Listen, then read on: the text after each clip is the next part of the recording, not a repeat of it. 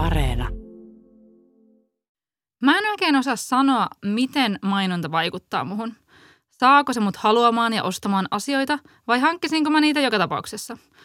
Kaipa mä ostin kaupasta äsken uutuusvanukkaan, kun mä näin sitä mainoksen lehdessä.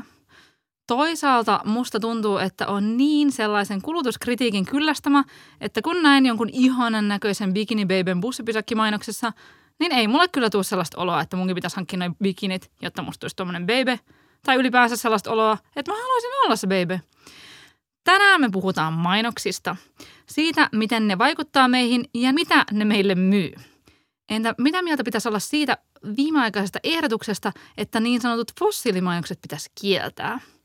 Mä olen Julia Tureen ja tämä on melkein kaikki rahasta. Tällä kaudella me keskitytään kuluttamiseen.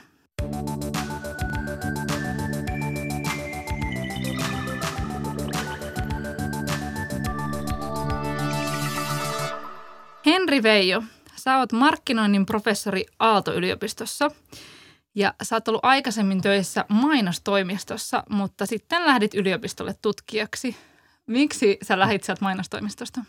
Se on pitkä tarina. Öö, mä olin itse nuorempana opiskelijana tosi vakuuttunut, että mä menen mainosalalle ja siinä oli tietty sellainen, varmaan aika monellakin, joka itse asiassa tulee meidän kouluun, sellainen tietty niin kuin romantisoitu kuva, ja toi, jos on vähänkään niin kuin sellaista luovaa kolotusta kehossaan, niin haluaa niin kuin mennä sinne alalle, mutta tietää esimerkiksi, että ei ole muuten tarpeeksi artistinen vaikka muusikoksi tai taiteilijaksi, niin mainosala kuulostaa sellaiselta hyvältä kompromissilta. Ja sitten niin kuin määrätietoisesti sinne pyrin ja pääsin ja tota, vähän ehkä lyhyesti ytimekkäästi, niin aika paljon mainosalalla kuitenkin on sellaista myös, se on, se on aika sellaista toteuttavaa työtä, että se, on niin kuin, se oli paljon harvinaisempaa se niin kuin crazy luova suunnittelu, mitä mä niin kuin kuvittelin, että se on aika paljon sellaista toimeksiantojen toteuttamista ja sitä, että niin kuin pidät huolta, että aikataulut pitää, niin se ei ehkä ihan vastannut sitä, mitä mä koin. Ja sitten mä olin itse taas gradua tehdessä huomannut, että itse asiassa se tutkiminen oli tosi luovaa ja mielenkiintoista ja vapaata ja sitten siitä jäi itsellä niin kuin itsenekin yllättänyt niin kuin kipinä, että sitten kun mä vähän mainosmaailmassa pyörin ja en sano, että kyllästyin, mutta aloin vähän miettimään, että voisiko tehdä jotain muuta. Mä otin yhteyttä mun gradun ohjaajaa ja sitä kautta hän sanoi, että voit aloittaa heti, jos vaan haluat. Ja sitten mä siitä hyppäsin akatemian puolelle, että se oli sellainen mielenkiintoinen matka, mutta – ei jäänyt siis mitään varsinaisesti niin kuin hampaankoloa, mutta kyllä se niin kuin on kaikilla aloilla ja varsinkin mainosalalla, missä on just vahvat tulospaineet, vahvas, vahva ohjaus siltä markkinoilta, joka ostaa mainontaa, niin ei siinä pääse toteuttaa sitä luovuutta ihan niin vapaasti kuin mitä mä olin kuvitellut. Joo, mä ymmärrän. No mitä sä tutkit tällä hetkellä siellä Aallossa? No nykyään mä tutkin, mä oon kulutustutkija. Se on niin kuin se ehkä kaikkein geneerisin termi, mitä voi heittää, mutta mä tutkin nykyään kuluttajien luovuutta ja kuluttaja-aktivismia, että mun niin kuin viimeaikaiset tutkimukset on koskenut esimerkiksi, no sitä on jo vähän mu- muutaman vuoden vanha jo, mutta esimerkiksi ravintolapäivä Suomessa ja sitten myöhemmin tutkittiin ruokahävikkiaktivismia Saksassa. Siinä mä en ollut toi päällimmäinen kenttätutkija, mutta olin siinä mukana kuitenkin teoretisoimassa ja analysoimassa dataa ja aiemmin on tutkinut muitakin, niin kuin esimerkiksi kuluttajaprotesteja ja tällaista näin. Ja luovuus on siinä ehkä se, niin kuin se kantava teema, mikä mä nyt uskallan sanoa, että ne on hyvin erilaisia aiheita ollut, mutta kaikki on niin kuin osoittanut jonkinnäköistä luovuutta kuluttajien puolesta, miten he niin kuin haastaa ja kyseenalaistaa, ja, mutta myös sit ihan joskus siis tekee markkinoijien kanssa yhteistyötä niin kuin parantaakseen sitä, että mitä markkinoille meitä tarjotaan ja näin. Se on hyvin laaja skaala. Joo. No sä oot perehtynyt paljon mainonnan tutkimukseen. Joo. Niin miten mainonta toimii? Onko se silleen, että, että on semmoinen niin geneerinen ajatus, että, että mainostajat saavat meidät mm. ostamaan asioita ja ja hyi hyi ja so, so. Joo, se on, se on klassinen. Toi on ollut varmaan niin kauan, kun mainonta on ollut olemassa. On ollut näitä kaiken näköisiä urma, urbaaneja legendoja, että on tämä kuuluisa The Hidden Persuaders-kirja, jossa väitettiin muun muassa mainostajat, kun laittaa niin kuin filkkaan yhden tällaisen, tota, että joka 24. vaikka toi, toi, toi ruutu, tai siis kun on niin kuin frameit, että jos sinne laittaa vaikka Buy Coke, niin se mukaan niin kuin saa ihmiset pitää ostaa Coca-Colaa. Se on niin kuin todettu, että se on ihan urbaani legenda, kuka ei koskaan sitä tehnyt, ja sitten kun sitä on testattu, että toimisiko se, niin se ei toimi ollenkaan. Että, mutta että niin kuin alitajuntaa pystyisi vaikuttaa tällaisiin. Mutta tällaisia urbaani legenda on ollut niin kuin aina, ja ne niin kuin tulee uudestaan ja uudestaan. Se niin kuin ehkä kuvastaa sitä, että, niin kuin, että var, silloin kun markkinoinnin tai markkinointiviestinnän ylilyönnit on räikeitä, niin ne on ne asiat, mitkä jää mieleen ja tulee helposti sellainen kuva, että tähän se mainonta on niin kuin kokonaan, mutta myös sellainen ehkä tietty uskomus, että no, tämä on tämä hauska vähän niin kuin anekdootti, että jos kysyt ihmisiltä, että mainonta, vaikuttaako mainonta sinuun, ei tietenkään, ei tietenkään, mm. mutta vaikuttaako se muihin? Totta kai se on hirveätä vaikuttaa muihin, että se, Kyllä, niin kuin, se, se on niin kuin kaikki muut, se on sellaista tietynlaista mielen nimbyismiä, että, että ei minun tietenkään vaikuta, mutta muihin vaikuttaa.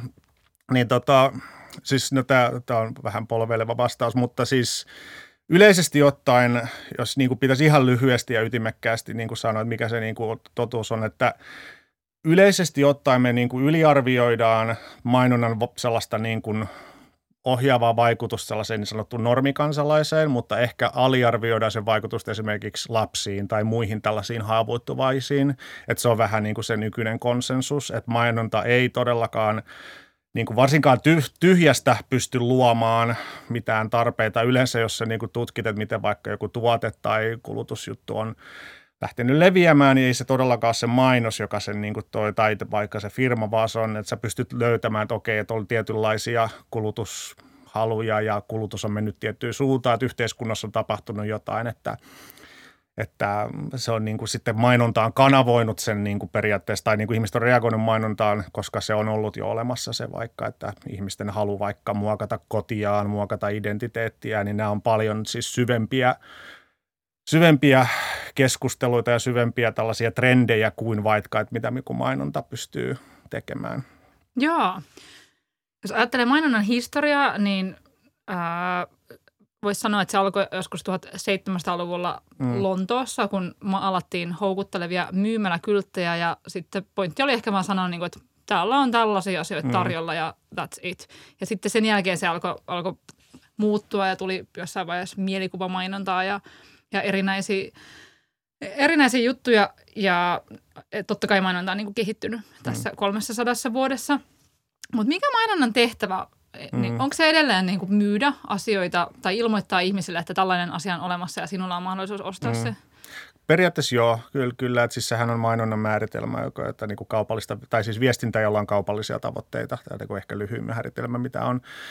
Totta kai se niin kuin menee erilaisia, että jos sulla on niin kuin mainos, jossa sanoo, että nyt rysähti 80 prosenttia pois, niin silloin on eri funktio kuin vaikka joku mainos, missä lukee pelkkä slogan ja missä on vaikka joku julkis, niin se on sitten niin kuin brändirakentamista, että sulla on niin kuin sellaisesta muistuttavasta suoraan aktivoivaan mainontaa, sellaista niin kuin hyvin informatiivista, että tässä on tämä paketti ja tässä on nämä tuotteen, nämä, nämä ominaisuudet ja tässä on hinta. Että se on sellaista hyvin informatiivista ja sitten toinen ääripää on just se sellainen niin kuin brändirakennus, mielikuvat ja niin päin pois. Että eri funktioita löytyy, mutta siis yleisesti ottaen niin kuin brändit tai, tai markkinoijat pyrkii niin kuin tekemään vähän näitä kaikkia, että niillä on se niin kuin pitkän aikavälin brändin rakennus ja siinä mainonnan tehtävä on periaatteessa – sekä muistuttaa sen brändin olemassaolosta, mutta jatkuvasti niin kuin juurruttaa sitä brändiä aikaan, koska siis jos brändi vaikka lopettaisi brändin mainostamisen tai niin ostamasta tätä brändin mainontaa, niin lyhyellä aikavälillä ei tapahtuisi yhtään mitään, mutta sitten jonkin ajan kuluessa – se, ne huomaisi, että heidän brändi on alkanut menettää relevanssia. Että sitten vaikka saa, tulee sellainen maine, että no sehän on vähän sellainen viisi vuotta sitten brändi. Että joo, että mä olin silloin nuori, kun mä käytin sitä. Että mä koen, että se on vähän mun nuoruuden brändi. Että koska se brändi ei ole onnistunut niin kuin silleen freesaamaan itseään ja muistuttamaan, että ei me olla pelkästään 2017 brändi, vaan me ollaan myös 2021 brändi. Ja brändithän tekee tätä jatkuvasti, että No vaikka esimerkki Fatserin sininen klassinen brändi, jonka luulisi, että sen ei tarvitse tehdä mitään, mutta jos katsoo, niin nehän niin kuin viiden vuoden välein suunnilleen sen paketin laittaa uusiksi. Ja Jaa. se on just sitä, että neiden on pakko muistuttaa, että se brändi on jämähtänyt. Että se, se on niin kuin brändin periaatteessa niin kuin riski, että se vaan niin kuin jää sellaisen tietyn aikavälin, koska ihmiset ja kulttuuri siirtyy eteenpäin, niin, niin se on silleen, että sen brändin pitää seurata aikaa. Että se on niin kuin brändirakennuksen ehkä päällimmäinen teema, että okei, totta kai välillä tulee myös se, että brändi huomaa yksinkertaisesti, että kilpailutilanne on käynyt vaan niin vaikeaksi, että se brändi pitää niin kuin räjäyttää ja laittaa ihan uusiksi. Se on kuitenkin aika harvinaisempaa. Usein se, että brändeillä on aika sellainen tietty, sanotaan nyt yhdenmukainen tai aika sellainen, niin kuin, että sä voit pitkällä aikavälillä sanoa, että okei, niillä on ollut tuo sama positio tai niin kuin tämä sama niin kuin asema ja sama viesti, mutta ne vaan aina vähän niin kuin muotoilee sen uusiksi aikaan sopivaksi. Että tota, ne poimii ajasta tällaisia merkittäviä, sanotaan nyt keskusteluja ja sanoo, että niin, että me ollaan nykyään tätä mieltä. Tai tämä meidän viesti, mikä meillä on aika, aina ollut, tarkoittaa tänä vuonna tätä. Et hyvä esimerkkihän on urheiluvalmistaja Nike, joka tota, niillähän on ollut pitkään se niiden viesti on ollut periaatteessa sellainen, että urheilu on tapa, millä ihmiset ylittää itsensä ja löytää tällaisen, niin kuin, että moni, monihan niin kuin kuvittelee, että Niken brändi on vain urheilu. Se on aivan liian niin kuin simppeli kuvaus.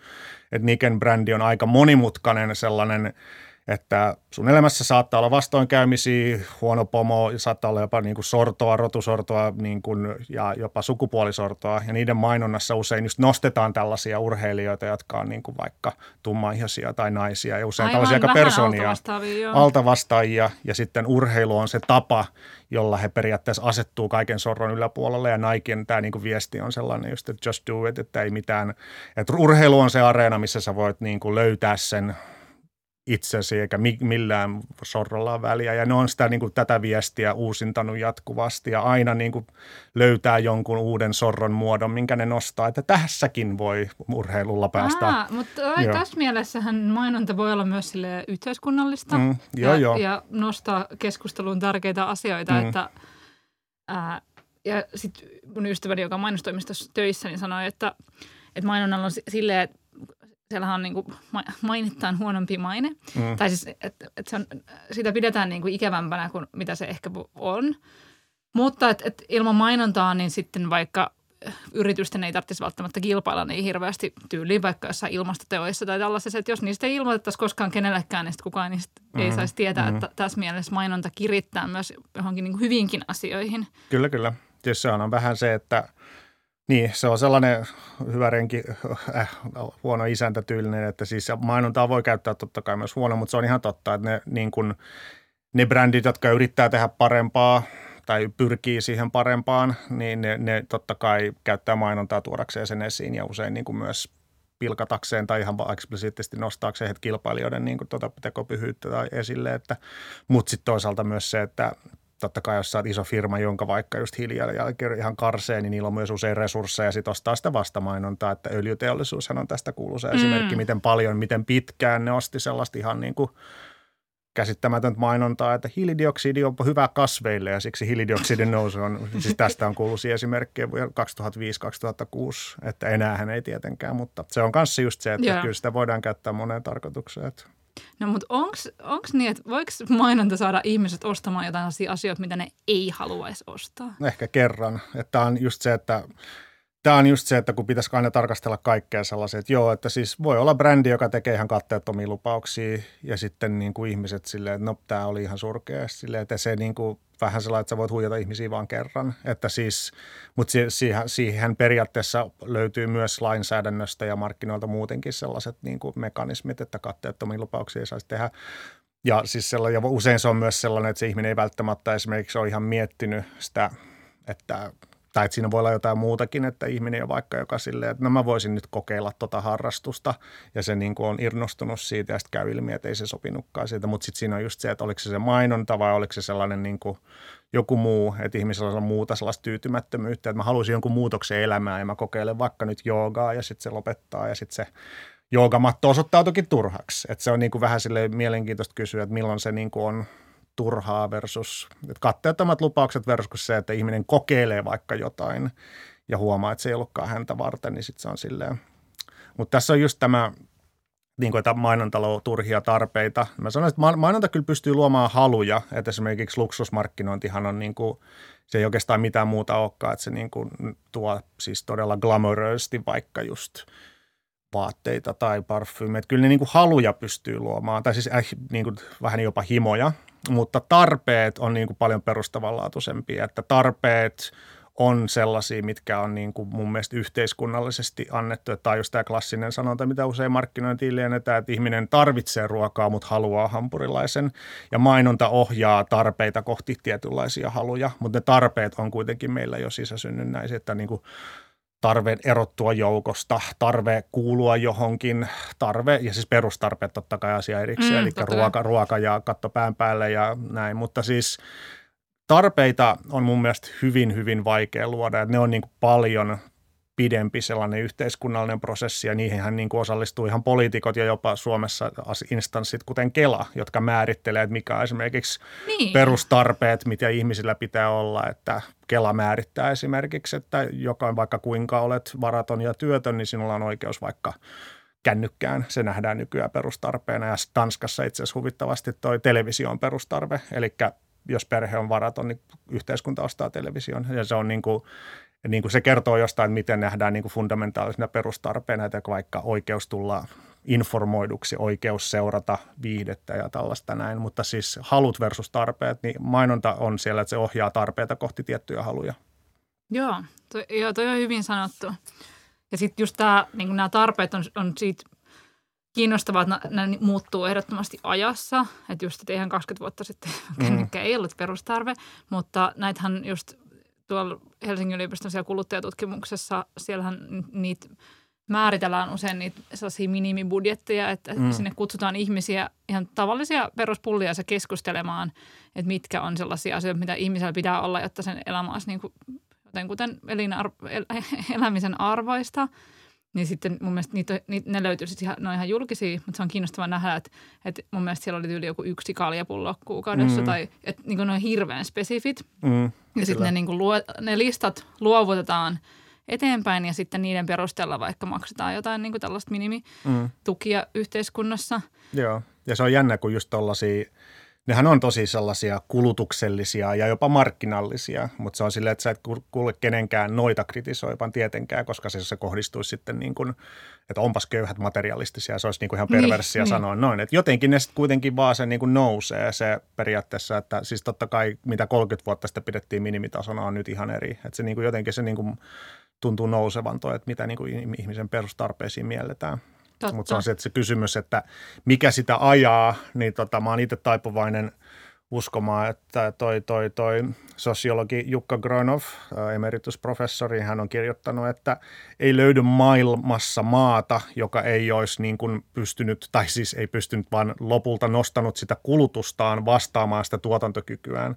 Et kulutus aina seuraa sitä, että mikä on periaatteessa sen yhteiskunnan kyky tuottaa jotain. Et jos yhteiskunta investoi vaikka – niin kuin, no ylipäänsä mihin vaan, että se niin kuin investoi ke, ke, tota, koulutukseen, infrastruktuuriin, tällaista, näin sen tuotantokyky kasvaa ja niillä niin myös sen kulutuskyky. Ja se on se jotenkin se aina, koska yhteiskunnassa nyt on tällaisia niin sanottuja pelejä, missä ihmiset pelaa sitä, että olenko minä missä asemassa olen, olenko arvostettu, niin se saa ihmiset pyrkimään niin kuin, ja ihan siis myös niin kuin joskus se voi olla hyvin sisäsynnynnäistä, että haluan muuttaa maailmaa tai haluan tehdä jotain luovaa ja sitä kautta sitten talous kehittyy ja sitä kautta myös kulutus kehittyy. Että se on hyvin vaikea niin kuin erotella näitä ja sanoa, että mikä sitä ajaa, mutta kyllä mä itse niin taipuvainen uskomaan, että jos yhdy, yhteiskunta on pitkälle kehittynyt, moderni teollinen yhteiskunta, niin kyllä sen kulutuskin on myös aika korkealla tasolla. Että se on niin kuin olisi mahdotonta, että olisi pelkkä tuottajayhteiskunta ja sitten ihmiset periaatteessa vaan eläisi niin kuin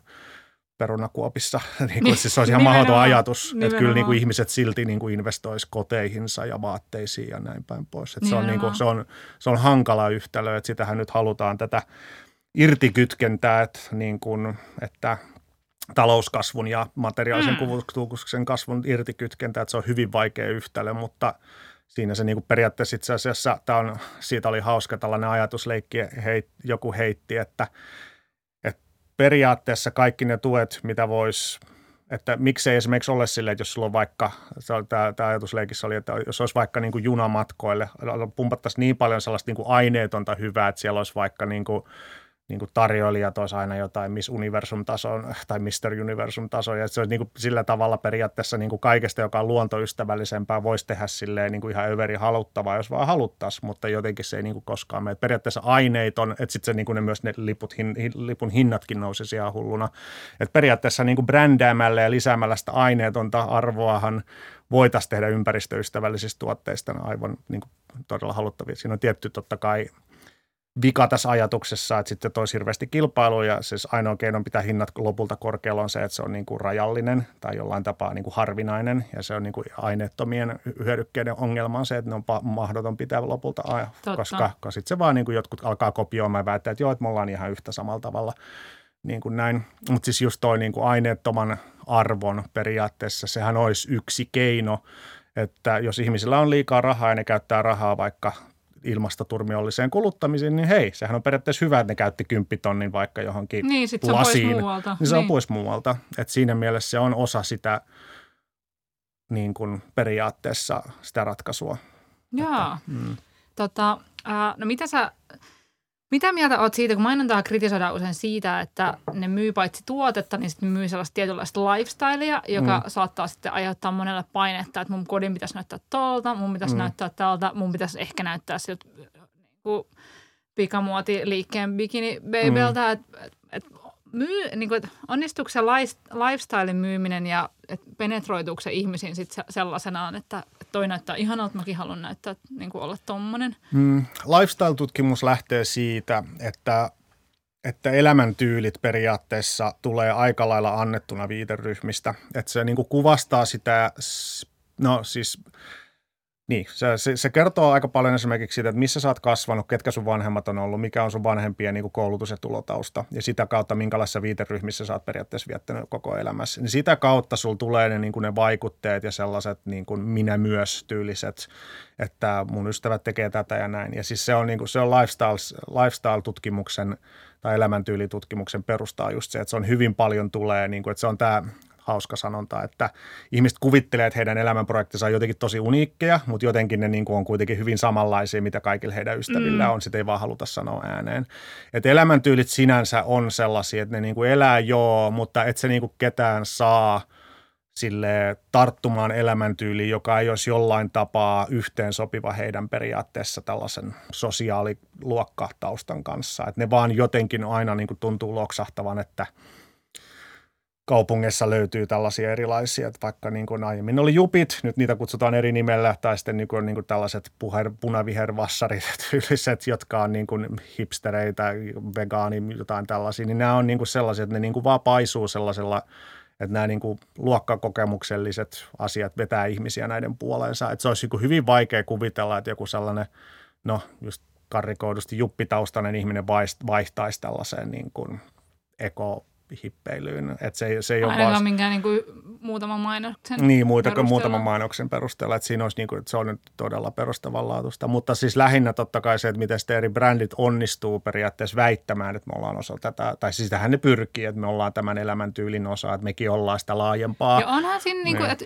kyllä mä niin kuin itse ajattelen silleen, että, että kyllä mainokset jollain tavalla normalisoi, että, että se, että me ollaan nähty tähän mennessä vaan niin kuin laihoja valkoja naisia mm. jossain meikkimainoksissa, niin – niin kyllähän se silleen ollut mukana normalisoimassa sitä, että mikä on semmoinen niin kuin haluttava mm. ihmiskuva. Että sitten nyt kun on alkanut tulla tällaisia, että, että, että on ollut vaikka jotain pluskokoisia ihmisiä mm. mainoksissa. Mm. Aluksihan ne on ollut sellaisia, että se on aina jollain niin kuin alleviivattu, että me olemme tällainen edistyksellinen mm. brändi mm. ja meillä on mainoks, mainoksessa. Ja sitten mun mielestä se, sit sä oot aidosti oikeasti edistyksellinen, kun sä et enää alleviivaa sitä. Niin, kyllä, että kyllä. Vau, me ollaan tällaisia mm. tyyppejä, että meillä on tää tyyp, tä, tällaisia mainoksissa. Joo, mä oon samaa mieltä, että siis se on itse asiassa ollut mielenkiintoista seurata, että kun totta kai – jonkin aikaa sitten oli sellaista hirveätä, että öh, onpa kylläpäs nämä brändit nyt oikein niin kuin e-, esittää ja ei, ei tule toimia niin päin pois. Mutta nyt se, kun sitä on tehty tarpeeksi kauan, niin ensinnäkin Aasta ei enää voi alleviivata, koska sitä on tehty niin paljon, että mitä te oikein, kun kaikkihan tuota tekee.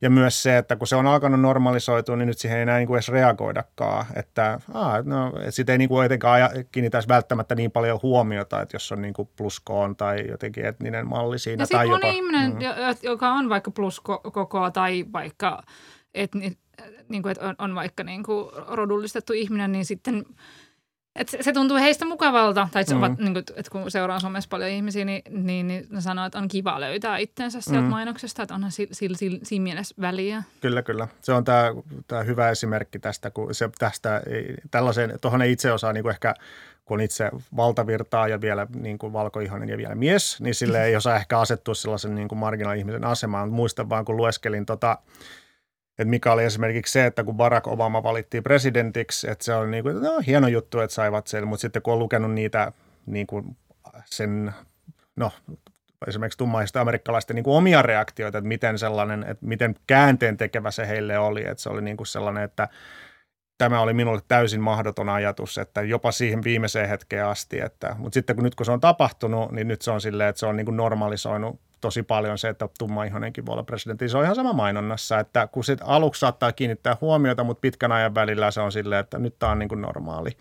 Ja tuosta voi itse asiassa hyvin vetää se, että se mitä me nähdään mainonnassa on se, että se tosissaan normalisoi sitä, että mitä me niin kuin, että jos puhutaan vaikka, että, saako, että kun ennen sai mainostaa tupakkaa, niin mm. sitten se on se, että rööki on ok, että eihän sitä sallittaisi varmaan mainontaakaan, jos se, jos, niin kuin, jos se niin. olisi niin vaarallista kuin väitetään. Että se, mitä me nähdään tuolla kaduilla, niin me koetaan, että tämä on niin kuin ok, tai tässä on niin kuin tätä saa ostaa ja niin päin pois. No tästä tullaankin siihen kysymykseen, mitä mieltä sä oot tästä näin, kun nyt mm. vaikka syksyllä 2021 on niin kuin kovasti puhuttu tästä, että fossiilimainokset pitäisi kieltää, tyyli mm. vaikka lentomainokset tai jotkut tai tällaiset niin poltto, äh, tai siis tällaiset bensa-automainokset, niin Mä ymmärrän sen periaatteen tosi hyvin. Ää, ja siis sille, jos verrataan just, jos vaikka se, se tupakka-esimerkki. No, tupakas oli kuin se, että kun se oli niin selkeästi, se oli se, se, oli se tupakka itsessään, minkä sä niin periaatteessa mainonnan kiellät noissa hiilijalanjäljissä on vaan se, että mua niin vähän huolettaa se, että sitten jos tulisi vaikka se kielto, että se, se pitäisi sen kiellon oikeasti olla esimerkiksi just laatua, että ei saa mainostaa lentoja, piste.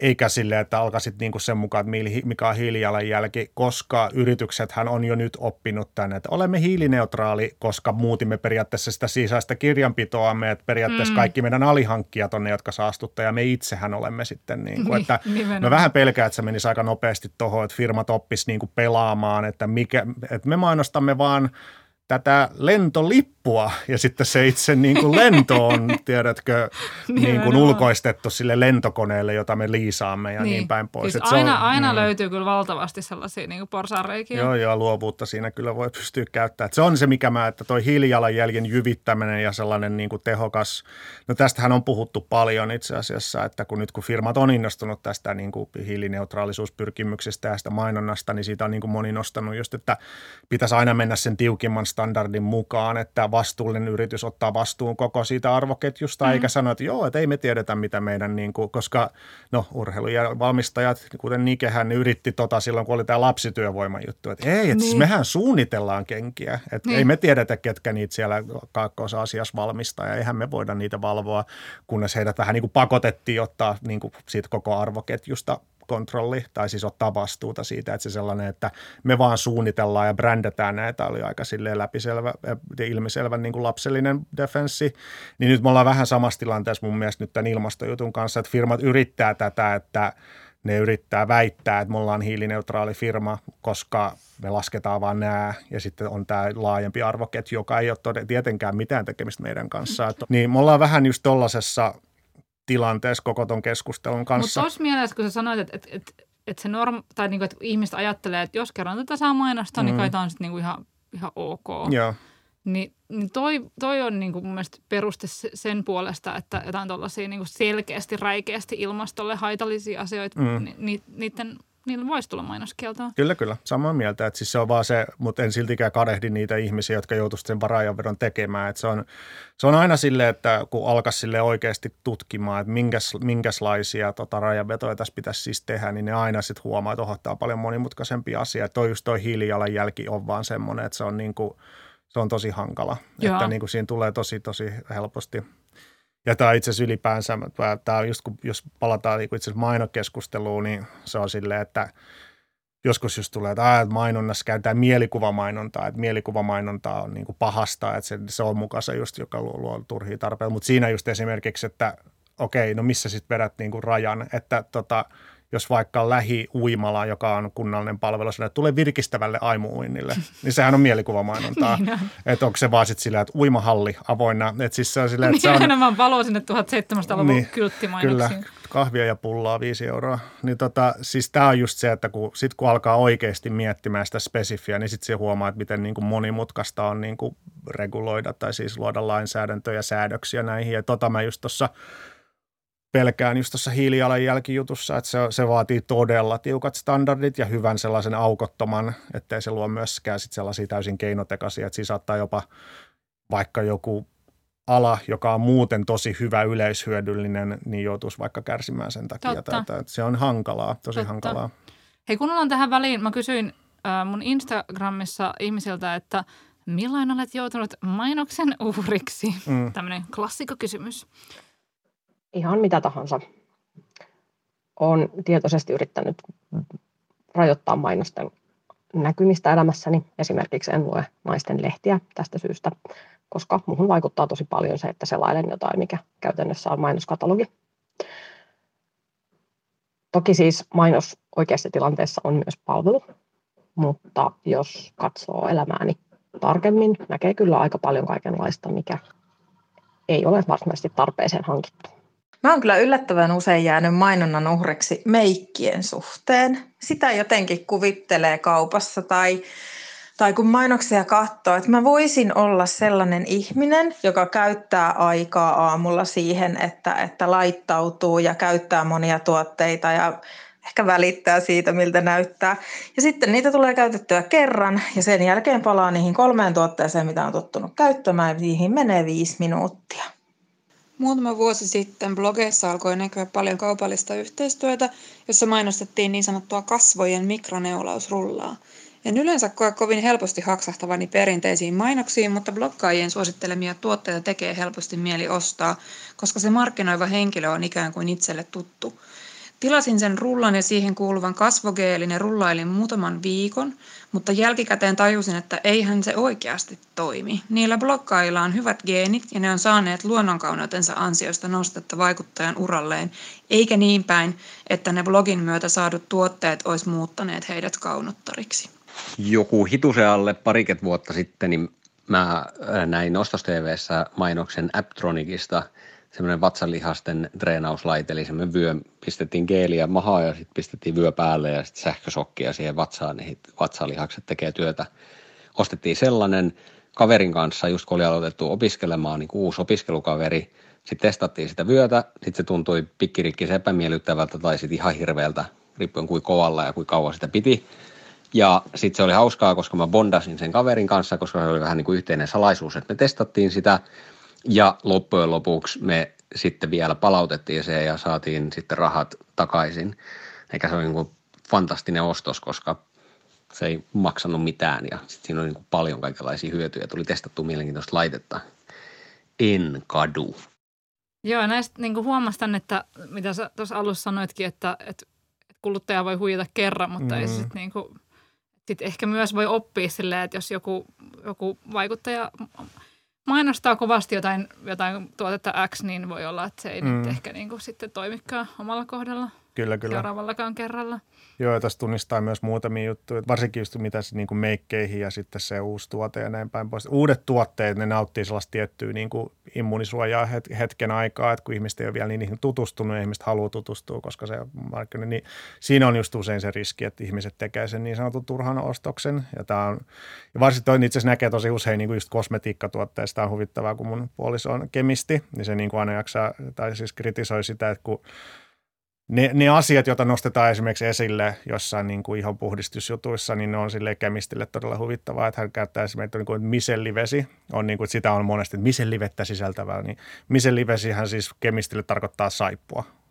Ja se on niin kuin kuulemaa, että se on niin kuin nostettu, se tuli jossain vaiheessa niin kuin sellaiseksi tunnetuksi, että sitä piti niin kuin aina nostaa esille, että se löytyy, mutta periaatteessa se on niin kuin ihan sama ainesosa, mikä aiemmin, mutta se on vaan niin kuin nostettu tuolla tavalla, niin Uudelleen brändätty. Uudelleen brändätty. Mutta toi on aika tyypillistä, että siis sille uudet tuotteet ja ylipäänsä mikä tähän meillä on, ja se ei liity pelkästään mainontaa, vaan siis se näkyy, että siis länsimaissa ylipäänsä on sellainen niin kuin tietynlainen obsessio uutuuteen, että siksihän Aa. me niin kuin teknologian kehitys, uudet tuotteet ja tällaista näin, niin me ollaan tosi siis haltioituneita siitä, että jos joku on niin kuin uusi tai se niin kuin onnistuu mieltä itsensä uudeksi, niin sitten se on niin kuin heti sellainen niin kuin mielenkiintoinen, haluttava, koska ihmisille ehkä tulee sellainen jopa tietty sellainen epävarma olo, että muuttaako tämä, että onko tämä, niin kuin, miten minun pitäisi tähän suhtautua.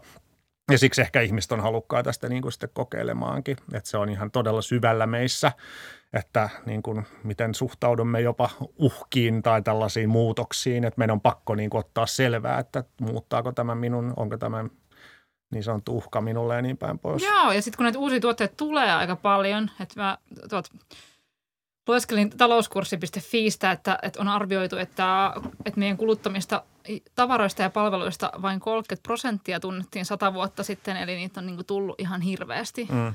Viimeisen sadan vuoden aikana. Eli sitä kokeiltavaa kyllä niin kuin piisaa. Mm. No miten mainonta sitten on, on niin nyt viime vuosien aikana muuttunut. Ainakin on tullut tämä vaikuttajamainonta, mm. johon itsekin osallistuin kaiken maailman Instagramissa ja blogeissa. Niin. Se on, se on niin, se on ehkä selkeä. Siis se niin kuin toi vaikuttajamarkkinointi ja koko se, niin se sopii sellaiseen laajempaan tällaiseen kuvailmaan niin sanotusta sisältömarkkinoinnista, että just se, että koska meidän, meidän elämä on nyt nykyään, niin kuin, että ihmiset hallitsee sitä niin kuin median käyttöä ihan eri tavalla. Että se ei ole enää sillä, että sä parkkeerat itse niin kuin television eteen ja sitten siitä tulee mainoskatko tiettyä aikaa, vaan nykyään me katsotaan kaikki vähän silleen, miten me halutaan ja niin kuin kontrolloidaan itse ja me seurataan, selataan lehdet nykyään kännykästä enemmän ja enemmän tai tabletista. Niin sen takia siis markkinat on ymmärtänyt, että heidän pitää kilpailla sisällön kiinnostavuudella. Et sen takia just niin kuin, no mainokset on viihteellistynyt, mutta myös se, että firmat on alkanut tarjoamaan sellaista sisältöä, joka on lähes journalistista tasoa, että siis tämä on tämä sisällömarkkinoinnin, että jos ihminen vaikka haaveilee just niin kuin mökin rakentamisesta, niin Honkarakenne sitten tekee blogisarjan, missä näytetään todella hyvin tehtyjä vaikka videoita tai tekstejä, että mitä ottaa huomioon, kun rakennat mökkiä tai joku muu firma, niin siis se on silleen, että se, sen pitää olla kiinnostavaa ja sen pitää olla relevanttia, koska se tyyppi saattaisi niin kuin muuten etsiä sen tiedon vaikka nyt YouTuben amatöörivideoista. Ja tämä on just sitten vaikuttajamarkkinoinnin sama, että niin kuin mennään suoraan niiden ihmisten luo, jota ne ihmiset jo seuraa, että niin kuin pyydetään, että niitä vaikuttajia tai julkiksia niin, että pyydetään, että he, koska he ovat osa sitä, niin kuin mitä ihmiset kuluttaa muutenkin, niin, tai sitten sisältöä, niin sitten sinne sisältöön sekaan on saatava se meidän brändi. Ja se on niin kuin muuttanut aika paljon sitä niin kuin suunnittelua, että se on paljon vähemmän sellaista niin kuin autoritääristä, antapakas kun me kerrotaan, mitä mm. tämä brändi on, vaan se on silleen, että sun on pakko niin kuin viihdyttää ja mennä sen kuluttajan ehdoilla se tarinankerronta, tai ei tarinankerronta, mutta siis ei niin kuin informointia ja niin päin pois. Joo. Ja sitten toinen, mistä puhutaan paljon, on nämä algoritmit. Että mm. sitten jos ihminen, no mun mielestä on nykyään niin kuin aivan semmoinen säähän verrattava kahvipöytäkeskustelu, että joku on puhelimessa ääressä puhunut vaikkapa mm. mistä tahansa jostain ruohonleikkurista ja sitten ihmetellään sen että miten voi olla, että mm. tuli nyt minulle, minulle mm. vastaan tuolla somessa. Kyllä, kyllä. Joo, siis toi on ihan, se tiedetään, että kyllähän ne niinku mikrofonit on päällä vissiin niinku koko ajan, että kyllä ne sieltä niitä poimii ja ne ottaa WhatsApp-viesteistä ja tällaisista näin. Niin. Mutta se on jännä, mä, mä itse asiassa mulla itsellä projekti kesken, me ollaan tutkittu tota, algoritmi periaatteessa kriittisyyttä, että huomattu, että jotkut kuluttajat, varsinkin jos on niinku, todella äh, vihkiytynyt johonkin asiaan, niin ne, ne on niin kuin tosi herkkiä sille, että aha, että algoritmit yrittää tunkea mulle, niin sitten ne niin kuin osaa myös vähän vältellä niitä brändejä, koska ne tietää, että – usein ne brändit, jotka pyrkii algoritmeilla tulee esiin, ei ole niitä niin kuin parhaimpia tai ne on niin kuin niitä massabrändejä. Et se on jännä, että ihmisten niin kuin tietoisuus siitä, mitä algoritmit tekee, on niin kuin lisääntynyt koko ajan ja se niin kuin vaikeuttaa itse asiassa markkinoinnin, kun ennen oli vaan, että, Aa, että vihdoinkin tämä on se niin kuin hopealuoti, millä me ratkaistaan niin, koko markkinoinnin ongelma. Ei, kuluttajat on taas löytänyt keinot, millä ne niin kuin muuttuu esimerkiksi, että siitä saattaa jopa tulla, että jos se tulee algoritmin suosittelemalla, niin se saattaa olla sille brändille jopa haitallinen, koska varsinkin just noissa tietyissä kanavissa, niin kuin Instagramissa, niin siellä on niin paljon roskabrändejä. Siellä on tosi paljon sellaisia, niin kuin varsinkin Ihan muodissa. Kiinakauppaa joo, joo. Niin se niin totta kai vaikuttaa kaikkiin muihinkin brändeihin, mitä siellä on, että onko tämäkin brändi sitten tällainen roskabrändi. Joo, mulla tulee tästä jotenkin semmoinen niin kuin, siinä mielessä optimistinen fiilis, että – et kun aina kun puhutaan mainonnasta, niin, mul, niin mun mielestä ajatellaan, että ihmiset ovat vain todella, todella mm. typeriä ja vietävissä ja minkä tahansa niin kuin roskan sille voi myydä, kunhan se vaan niin kuin brändää tarpeeksi kivasti. Mm. Niin tämä, että kyllähän mainonnasta itse asiassa puhutaan tosi, tosi paljon ja sitä kritisoidaan ja, ja niin kuin ihan niin kuin todella sille ihan peruspulliasta on aika tietoisia siitä, että mm, millä tavoilla mm. heihin yritetään vaikuttaa koko ajan. Niin. Se tuntuu, että me niin kuin Tää, tästä on ihan klassinen siis, teoretisaatio. Hyvä kollega Yhdysvalloista nimeltä Douglas Holt. Hän kirjoitti kuuluisan artikkelin, missä hän niin periaatteessa näytti tämän, että periaatteessa mitä me aina kritisoidaan on se mainonta, joka on jo ylisatiroitunut, eli se, joka on niin, kuin niin ylitsevuotavan täynnä kaikkialla. Se, se on hauska, siinä artikkelissa hän kertoo ja näyttää ihan siis silleen anekdootteina, että 50-luvulla, kun Yhdysvallat oli toisen maailmansodan jälkeen vaurastunut ja ihmisillä oli paljon rahaa, niin se oli huvittavaa, että ihmiset niin odotti, että Searsin katalogi, että Sears on vähän niin kuin Sokosteen verrattuna, että kun se Searsin katalogi tulee, ihmiset oli ihan fiiliksessä, että jes, nyt mä saan vinkkejä ja tietoa, että mitä mun pitää ostaa. Mutta sitten myöhemmin se on silleen, että siitä tullut ihan niin kuin katalogeista on tullut ihan siis silleen jopa noloa. Ja siis se on sama juttu aina, että kun tulee vaikka joku uusi tapa markkinoida, se on niin kuin siistiä, niin kuin viraalimarkkinointi vähän aikaa viraalivideot, ne oli niin kuin yes, wow, makeeta, koska joo, sitä teki vaan joo. muutama brändi, mutta nyt se on silleen, että okei, näitä on niin kuin nähty. Ja siis sama juttu vaikuttajamarkkinointi, se on silleen, että hei, että tosi kiva, että tämä on nyt mulle relevanttia, mutta siinkin on alkanut jo vähän tulee sellaista, että vitsi kun kaikki vaikuttajat vaan niin kuin puskee jotain, tiedätkö, meikkejä päin. Se on niin kuin aina se, että siinä on sellainen tietty kilpajuoksu, että kun mainostajat huomaa ja markkinoijat huomaa, että hei, toi kanava vetää tai toi on tehokasta, niin yhtäkkiä kaikki investoi sinne. Ja sitten tulee se, että se ylisatiroituu ihmisille, että pitsit, että mainontaa tulee tosi paljon. Ja totta kai myös se, että koska ne myöhemmät brändit, jotka tulee, ne on ehkä vähän kömpelömpiä, koska ne on, jotka on tullut ekana löytänyt, se on usein niitä sellaisia edelläkäviä brändejä, jotka on aika silleen fiksuja ja ymmärtää niitä kuluttajia ehkä vähän paremmin, niin nämä niin, kuin, niin sanotut me myös brändit vähän niin kuin pilaa sen koko yeah. kanavan maineen, ja kunnes taas siirrytään seuraavaan ja sitten seuraavaan. Et hyvä esimerkki tästä on nyt niin kuin podcastit, että podcastithan on, on osoittautunut tosi tehokkaaksi kanavaksi, että koska siis ensinnäkin se, että se ihminen on hakeutunut sen podcastin ääreen ja se on hyvin, hyvin usein selkeä se, se kuuntelijaprofiili, niin sillä on hyvin helppo sit löytää joku brändiyhteistyötä, että tämän podcastin tarjosi sinulle tämä ja tämä. Mutta siinä sitten se, että kun sana leviää, että nämä on tehokas kanava, niin voit kuvitella, mitä siitä käy. Että sitten yhtäkkiä nekin sit saturoituu ja sitten niiden tehokkuus laskee. Ja sitten siitäkin tulee, että ei hitto, mä en jaksa näitä tota, näitä, näitä jatkuvia keskeytyksiä näistä. Ja sitten joudutaan taas siirtyä seuraavaan kanavaan. No. Et se on se, että me aina vihataan sitä saturoitunutta ja pasee markkinointia, mutta sitten aina jotenkin se, että no tämä on relevanttia, Joo, tämä niin kuin vaikuttaa markkinointi ja sisältömarkkinointi ja niin päin pois. Nimenomaan. Hei loppuun, äh, kerro joku kulutusoivallus.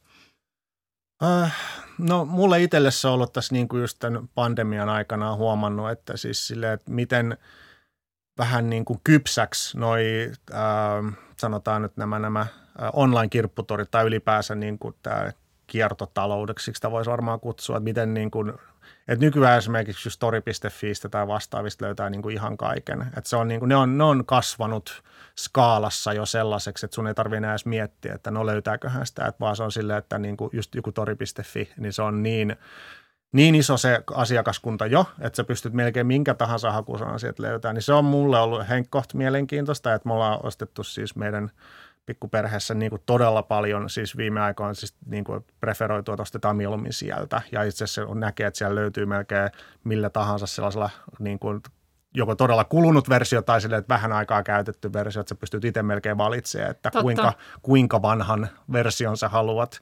Niin se on itse asiassa mielenkiintoista. Ja mä oletan, että tulevaisuudessa toi, että nyt me ollaan vielä siinä, että mun mielestä se ei ole ehkä vielä tarpeeksi muokannut meidän sellaisia niin kuin kulutustottumuksia, että mä vaikka, jos mä itse ostasin jonkun uuden, niin kun siinähän on tämä klassinen sanonta, että köyhällä ei ole varaa ostaa halpaa, mutta se, että jos ostaisi jonkun sellaisen hyvän ja hyvälaatuisen kalliin, niin mä uskaltaisin sen tehdä, koska mä tiedän, että mä pääsen siitä torista, torissa eroon. Ja mä veikkaan, että tollasta tulee tapahtumaan jossain vaiheessa, että ihmiset ei ehkä enää krääsää halukkaan, koska ne tietää, että krääsästä ei pääsekään eroon. Ja sitten se on, tota näkee esimerkiksi tosi paljon niin kuin vanhempien, tai siis uusien vanhempien kanssa, että ne ostaa niin kuin käytettyjä lastenrattaita, kaikki ostaa nykyään niin kuin lastenvaatteet käytettynä, koska ei niitä kannata, Todella. kun ne on ihan muutamaksi viikoksi vaan. Ja sinne on muodostunut ihan oma tällainen niin kuin ekosysteeminsä, että siellä pyörii niin kuin tosi pitkään. Jaa. Ja siis Jaa. mä odotan, että toi niin kuin muokkaa